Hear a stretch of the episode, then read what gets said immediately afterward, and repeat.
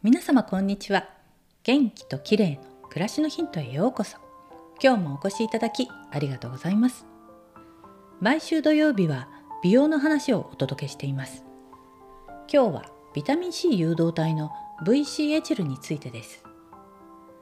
ドクターシーラボさんの VC100 エッセンスローションが2月にリニューアルするんだそうですがリニューアルに伴い従来の配合成分 APPS に加えて VC エチルが新たにプラスされてパワーアップするんだそうです。そこで今日は VC エチルについて調べてみました。APPS は進化型のビタミン C でほぼ中性で刺激が少なくて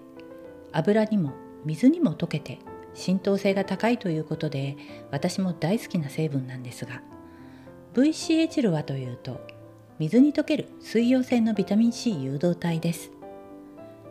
誘導体のビタミン C は皮膚に浸透すると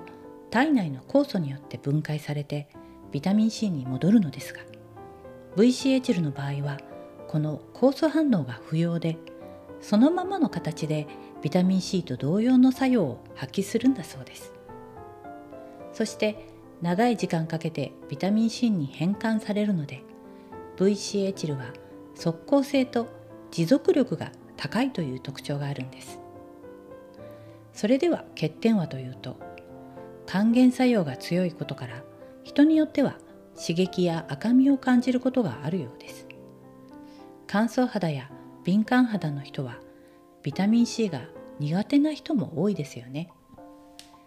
C ラボさんの新作 VC100 ローションは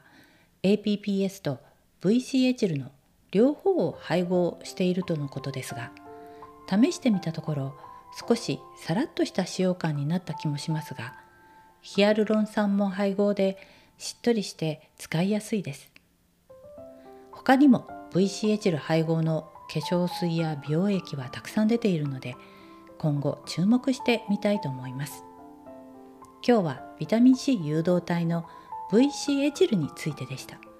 最後までお聴きいただきありがとうございます。またお会いしましょう。友吉ゆき子でした。